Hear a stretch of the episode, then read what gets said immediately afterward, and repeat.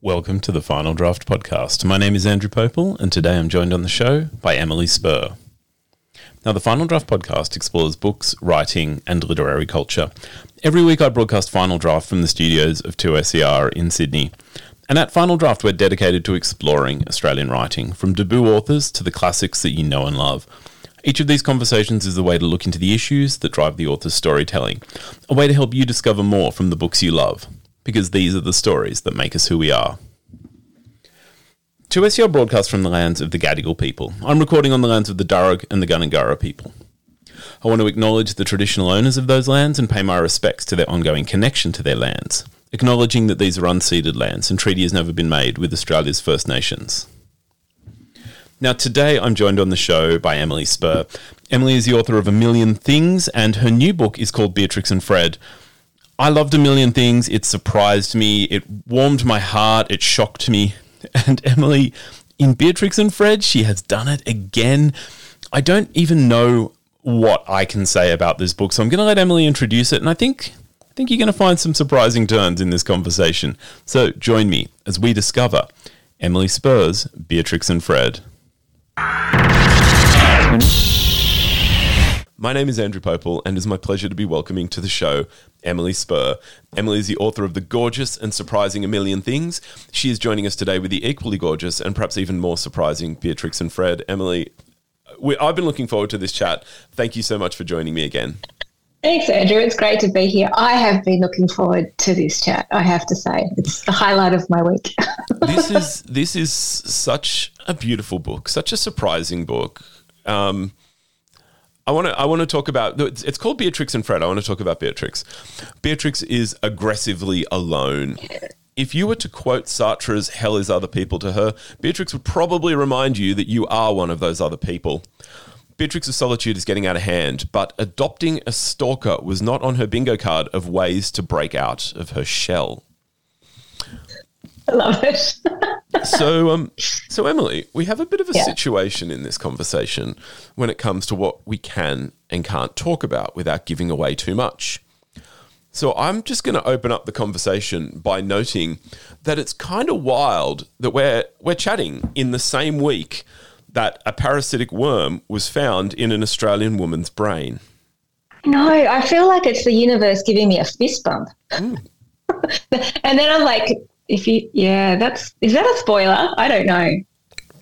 I mean, I don't know. It's only a spoiler if you've read the book, and then technically oh, you can't true. have the book spoiled for you. Well, that's true. That's true. Yeah, no, I loved that. Um, in fact, um, Zoe, who is the um, voice actor who's done the audiobook, she sent me a link to the article going, Can you believe this? Um, to which my response is, Yeah, I could totally believe that. I mean, it's pretty incredible, and I I think a lot of people like Australia. Australia seems to be the center of of world news at the moment for all the weirdest reasons. There's that. There's the mushroom thing, and and for for me, I'm just kind of like, as much as everyone is kind of losing their mind at this story, people that have read Beatrix and Fred are losing their mind like just a little bit more. Yeah, absolutely. It's the terrifying synchronicity. mm, mm. I mean, I hope I hope right now my wish my wish for you, my wish for the world is that people who have been considering reading Beatrix and Fred are frantically googling this and going like, "What am I getting myself into?" It's weird. It is really weird. You um I felt I felt so fortunate. You included a beautiful note in my review copy where you told me how you loved your characters fiercely. Given my introduction, given Beatrix's general misanthropy, perhaps you should give her a bit of a softer introduction. Um, you know, let people know a little bit more than her usual circle gets from her. Ah, yeah. So she's um, God. How do you describe Beatrix? She is uh, a loner. Um, she's probably drinking more than she should.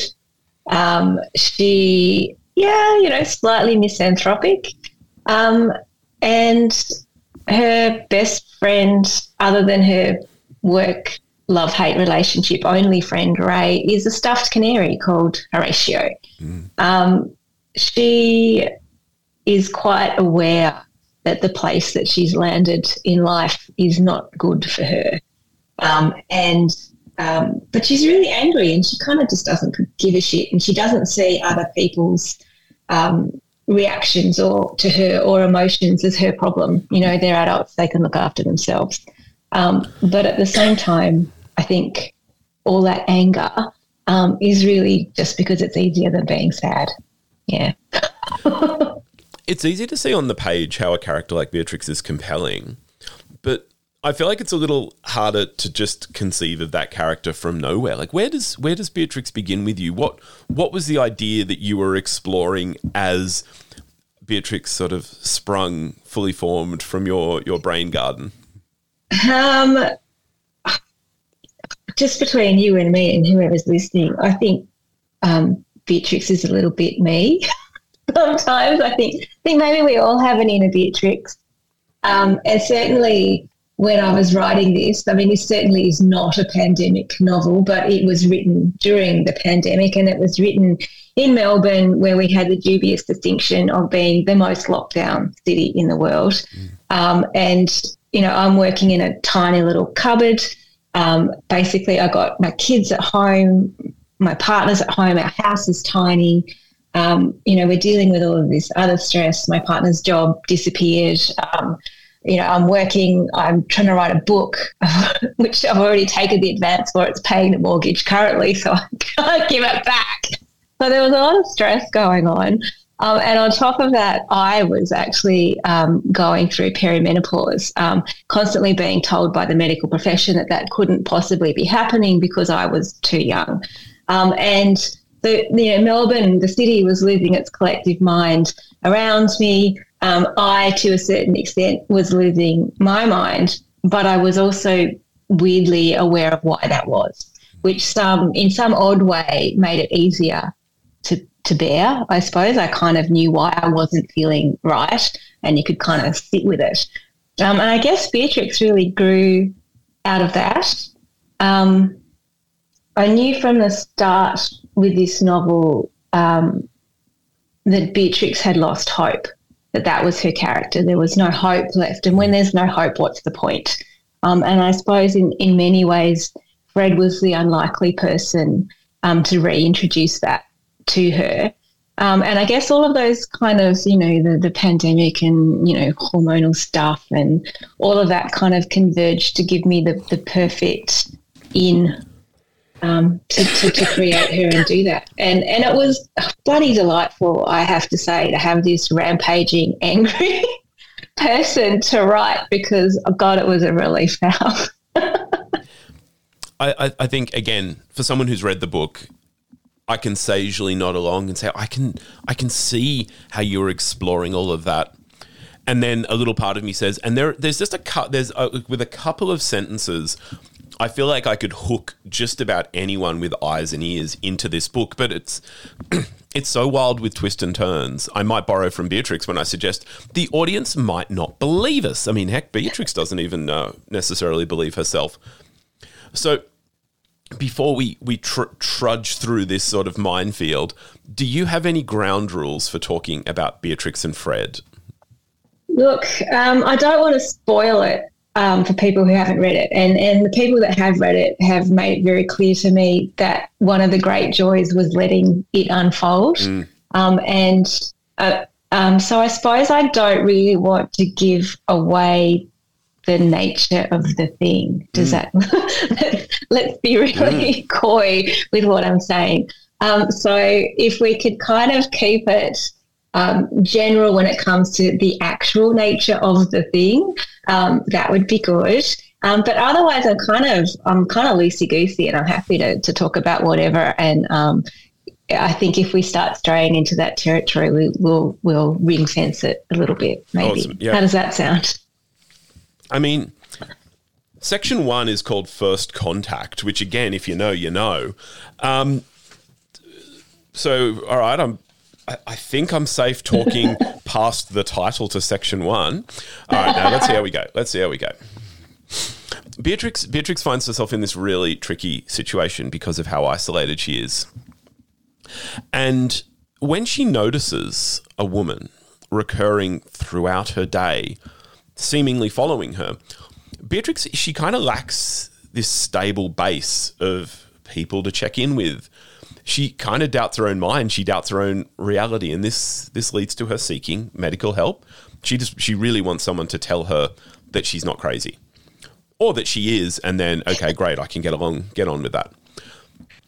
There's a lot that the book has to say about the medical establishment, but I thought we might start with how Beatrix's search for answers not only does not reassure her, but it also throws up complications that leave her feeling further from comfort. You've already touched on this.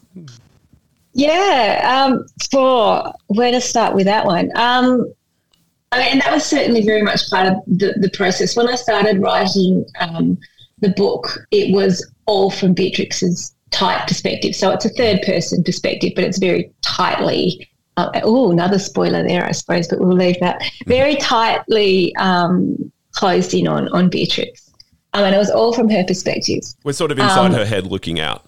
Yeah, yeah, but it was definitely from a third. wink, wink. Um, but it was definitely the third person, um, and so I was thinking as I'm writing, you know, as as you do um, how would this feel? What would I think if this was unfolding in front of me? I would be questioning my sanity. And as you said, she's got absolutely no one to check in with, really. Um, and and she's reached that point of isolation where she's also lost trust mm. um, in other people as well. So there's no one that she's comfortable um, really approaching um, about that. So she's trying to figure it out herself. She's genuinely questioning her sanity. She's not sure what's going on.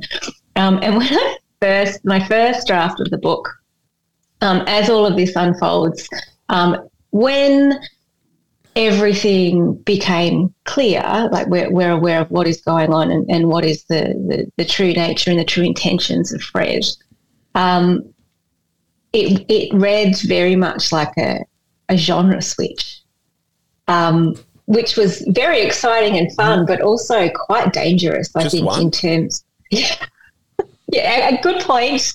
Um, you know, it's a psychological thriller wrapped in a mystery, wrapped in a love story.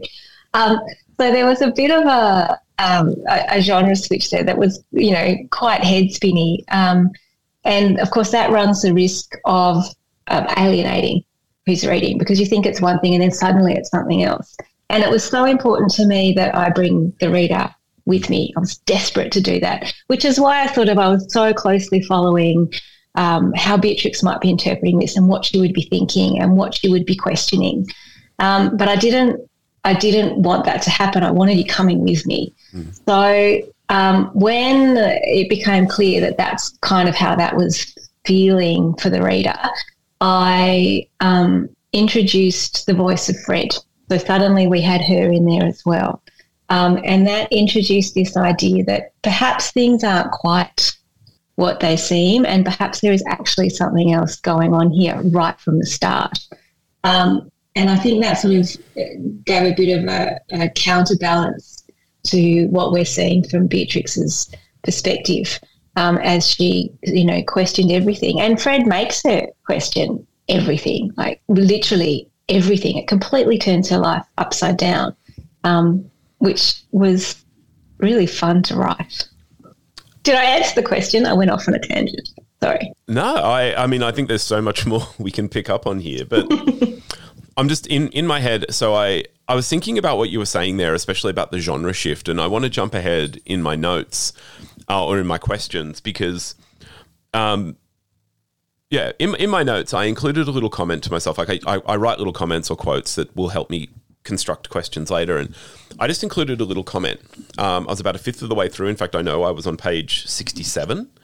Um, and I've just actually opened up to page 67. I'm like, what actually inspired me to write this? The note just says, Is this a horror story? Yes. So oh, not, that, that. not a thriller, yeah. not a thriller. I'm like, I'm thinking this is this is horror. Absolutely, it's goddamn creepy, mm. and that's you know, and it is. It's so creepy, and it's it's um, and when you you know, it just gets creepier the more you think about it, really. Mm. Um, and that was definitely um, deliberate, and certainly um, that was something when I was writing it in my head. It was a real creepy, creepy, creepy story, and that's where I was going. And I wanted something really sort of creepy. It's under my skin. I can't quite sit still. I feel like there's someone tapping the back of my neck, creepy. Um, and then, of course, Beatrix and Fred kept being so goddamn funny, mm. um, which was fun for me to write. It was a bit of a release. Um, but I was worried there that it was slipping into territory where to, to counterpose the weirdness, I was trying to, you know, make it lighter. Mm. Um, and I fought that for a long time. You know, I kept there's those scenes where you know there's a lot of banter and it's quite fun. Um, was so easy to write. So I was telling myself they couldn't then be worth anything because I were too easy. Um, and uh, it took me a long time to realize that I needed to stop fighting. Beatrix and Fred and just let them be who they were on the page. And certainly that made my life a lot easier when I gave in. So it is creepy, creepy, creepy, um, but it is also quite fun um, and um, a little bit absurd as well. I mm. think you know, which is which is life. I think as humans, we do have a tendency to laugh into the dark. Um, and certainly we see that from both Beatrix and Fred. Um, and I think that's kind of what I was doing when I was writing the novel a little bit, if I'm going to get, you know, very self reflective about it. I um uh, amongst my amongst my notes here, I've also just written this would have been a very different interview if we'd spoken around page sixty seven when I thought it was a horror story. You've already you've already heralded um, the idea of a genre shift, so I, I feel reasonably safe in in sort of pursuing this line of questioning. I feel like the reader's experience of Beatrix and Fred is going to really hinge on how much they let go or hold on to that initial impression of a horror story. Um, and I, I, have a question much, much later that, that might tap into this, but I just wanted to reflect on a little part of me, like it, it held on to it just a little bit, which created a, a, a really interesting frisson as you were exploring this relationship that um, that evolves. Um, I want yeah. yeah, sorry. I, say, I think I really love that um, because their relationship is quite strange and, and beautiful, I think. Um, but when you sit back and examine it, it is also quite horrifying. Mm. Um, so I like that that little little frisson of horror mm. hangs with you, um, and certainly I think that's quite appropriate. Um, and that's kind of a, when you consider all the elements of this story, it it never quite allows you to be fully balanced. Mm. It's always um, tipping you one way or the other. And that's kind of what I, I wanted. I didn't want, I mean, I don't mean that it's an uncomfortable read because that doesn't sound fun. Um, but certainly, um, most fun you, know, you can like, have getting scared. Yeah, it's kind of like, you know, a balance board that you enjoy. Um, you're sort of working as you're reading to, to find your equilibrium because mm. there's a lot going on. Um, and also, um, it's it's hard to know how to feel about that um, mm. because there is this gorgeous, beautiful, unfolding, fun, um, deep relationship forming, you know, against Beatrix's will, really, at the start. Um, she did not want to be friends. Um, but a- along with that, there is an underlying horror of the whole situation. And, you know, it, it's, it's a little horrific. I, I had my, I came up with my own personal theory, and I don't think I don't think it's just like, hey. I love your personal theories. You're one for a million things that it was. What is it? The antidote to Norman Bates. Also, I love. Oh ah, that. yeah. I, and I don't feel like I don't feel like this one's kind of like hand that boy a medal type of thing. I, I think this this is there on the page, but as Beatrix is navigating the medical establishment, as she's searching for answers, as she's wondering if she can even trust her own mind, it struck me how frightening that shift in sense of self must be. And that got me thinking. So after, after I kind of moved past this is just a clear cut sort of horror story, I realized the the journey, the genre shifts, the way that Beatrix was coming to look at things, or I was coming to look at things through Beatrix's eyes, very much mapped onto that journey. And just this idea that like what is what is truly difficult for Beatrix is this sense that the sands are shifting under her. Something is changing, whether she likes it or not, and and how how ridiculous it is actually our, our sense of self. That it's weird how we can go through like the first twenty years of our life where we we change in unrecognizable ways and just go, yeah, cool, and then we spend the next twenty years of our life wringing our hands at this idea of age, and it's just like what, the change is quite minimal, but somehow that is the thing that we we expected to stay the same. And Beatrix is going through that, and you just very gorgeously translate it into these genre elements that play out in her in her sort of uh, internal world. Yay! Oh, thanks. Um, yeah, and you're right. We do. Um, I mean, change is really threatening as well, mm. um, and and how we think about it and how we approach it um, determines how threatening that's going to be. Um, and we have this uh, concept of self and concept of, of um, understanding that that we are somehow um, one thing throughout all of mm. these changes, and we can rely on you know perhaps some center point within us um, that will make sense of the rest of the world. Um, and it's it's sort of a, an instinctive or even an unexamined feeling, perhaps that, that I would suggest all of us perhaps have. Um, so, what happens when um, that innate feeling of there's this bit in me that just you know that is constant, that that knows and that can be trusted? What happens when when we can't trust that, or we don't know if we can trust that? You know, so not only are there these strange changes going on, but your barometer for reality is crumbling underneath you, which really, you know, opens up those questions about well, what what is permanent, what is real, um, and and how do I how do I know? How do I sift the truth out in life? Mm. Um, and that was um, torturous and delightful to play with at the same time. Yeah, yeah, and and here's this is just this is an if you know you know spoiler. I, am gonna I'm gonna drop a lot of spoilers that are radical spoilers if you've already read the book. So by definition, I can't spoil it for you. Um, but like yeah, there's very much that sense of finding that internal core, that one thing inside you that's unchanging, um, mm. that is, I guess, a center. Yeah, you know, and what is that? and what and is, is that, that real? and what is that indeed? What is that indeed? Oh, there is so much. If you've read the book, I um, I haven't talked about Fred. I don't. I, I'm, I'm, at some point, I'm going to talk about Fred, but I don't know if I can do it without spoilers. So we're just going to leave that for the moment. Okay. Another another character, and I don't know if you're, you're you're. I feel like you're either getting asked a lot about this character, or people are ignoring it to the point that they don't even see it as a character. But one of my favorite characters is Bot. Um, and Bot is a wellness app for tracking and working on your mental health. Bot was extraordinarily endearing. Does Bot have any precedent? Uh, I did a lot of research for Bot. Um, this was before I'd like to point out ChatGTP blew up. Um, so when that happened, I felt you know really pleased with myself because I'm like, yeah, sweet, it's real. Um, so I did do a lot of research, and there are actually mental health bots out there mm. um, that you can you can do this with. There are quite a number of them on the market. Um, I did a lot of research and, and I played uh, around with it a lot. Um, and very much to Beatrix's mind, um, perhaps because she is so deliberately isolated, um, Bot does become um, a personality to her.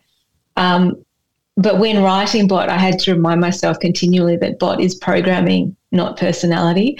Mm. Um, so bots information comes from algorithms and, and, and searching stuff on the internet for answers. Um, so, you know, some of it will be pre-programmed type answers to mm. certain prompts from Beatrix and others it will it will go searching. And of course the joy of that is sometimes the answers are contradictory, mm. which is fun. Um, I, I really enjoyed writing bot, but I did have to remind myself um, to pull it back a little bit sometimes. Um, and I was worried that people um, might not find that um, realistic or believable. Um, and I think I got there in the end. And then, of course, ChatGPT happened, and I just mm. relaxed. I mean, the whole the I've I've actually had this thought to myself, mucking around with ChatGPT, where I've I've wondered as I as I interact with this, as I ask questions or um, ask it to respond to information, is is the chat GPT that I am interacting with the same as say the one that you would interact with, or does it change? And and then when you introduce, and this is this is again, this is the character of Rob. I'm actually gonna. This isn't a question. I'm coming to a question very much like this later, but is the character of Rob as opposed to the character of Bot? Um, if you know, you know people. Write it down and look at those two next to each other. Um, is the character of Rob very similar to the character of Bot, or does Rob change based on the interactions that Rob has? I love that question so much. Um, they they are similar, but they are definitely not the same. As Bot likes to remind Beatrix continually, I am AI programming. I am programmed to learn from my interactions with you. Mm. So every interaction that Bot and then has with Beatrix, and then um, because you know Fred likes to have fun when she gets her own mm. mental health chatbot called Rob. Um, hers again is quite different. She, if you remember, also goes for the more expensive option that mm. has um, an actual human overseeing it and comes up with a personalised mental health plan um, for her. Um, so it's dark, quite slightly different package mm. there as well.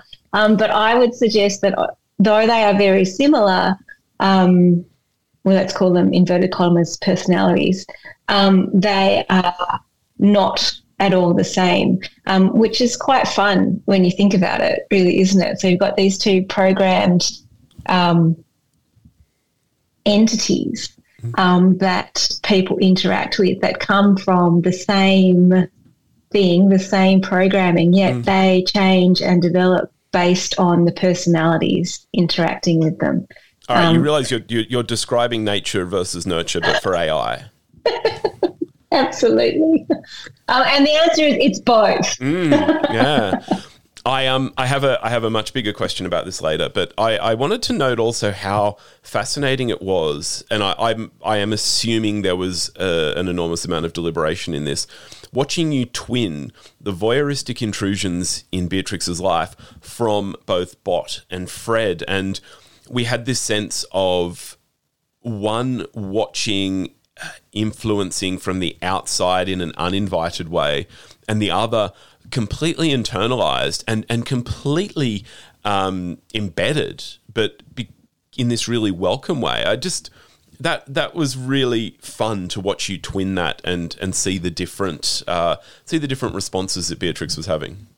Oh, you just made me so happy. Um, yes, um, and and that was fun to play with too, um, particularly um, you know, and again, thank you, universe. We'll give you a fist bump. That whole, it's blown up recently, the whole therapy speak and the, the double edged sword that is that, that therapy speak has become this amazing thing that helps people out. It's all over, you know, various social media things.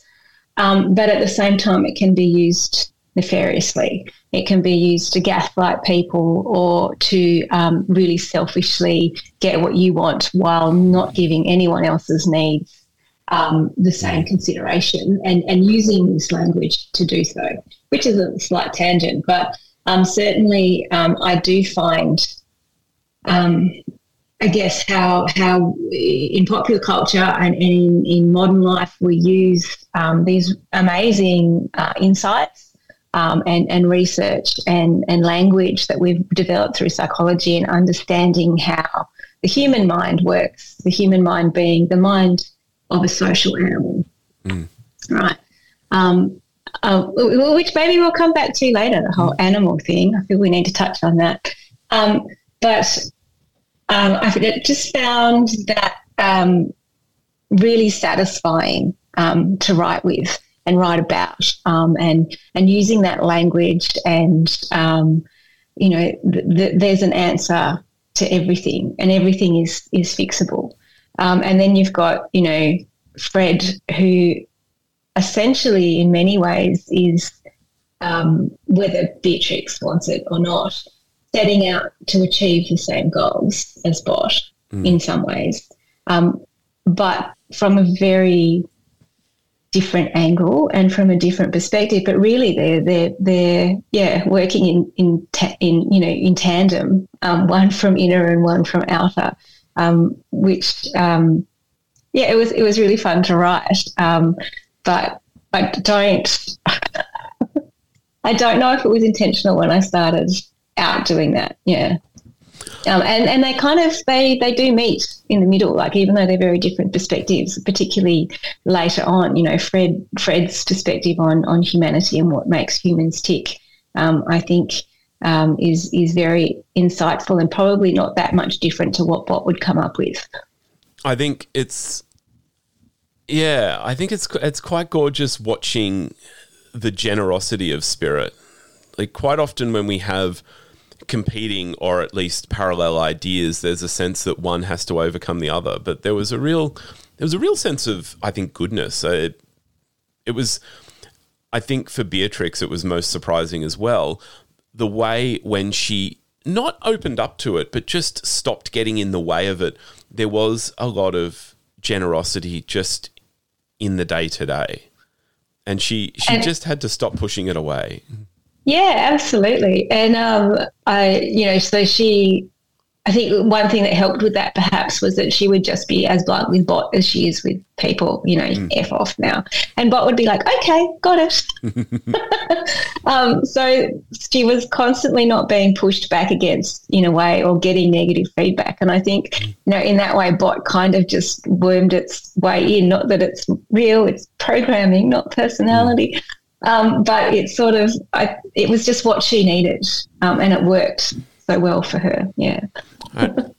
We stand beside Beatrix on the precipice of an existential cliff with a shadowy figure behind us. And at this point, I want to say that I've been speaking with Emily Spurr. We are discussing her new novel, Beatrix and Fred. This is the end of the interview if you have not read Beatrix and Fred. If you have read Beatrix and Fred, please stay tuned uh, because, Emily, I want to ask some Fred questions these are if not direct spoilers, they are by their nature revelatory. Yes, that is it for this part of the conversation with Emily Spurr about Beatrix and Fred. No spoilers. No spoilers for you, dear listener. Beatrix and Fred, it's new in the world, and I don't think you've read it yet. Or if you have, well, do you want to hear more? We left you on a cliffhanger there. It is very appropriate for this book. If you want to hear more, if you want to hear the spoiler part of the conversation, let us know. So you are tuned in to Final Draft. Thank you to Emily Spurr for coming in and talking Beatrix and Fred. And if you want to get in touch and let me know that you want to hear the second part of this interview, you can find Final Draft on social media. You can email us at finaldraft at 2ser.com. You can just reach out. I want to know. Subscribe in your podcast app while you're there. You know, it means you'll be sure to get that second part.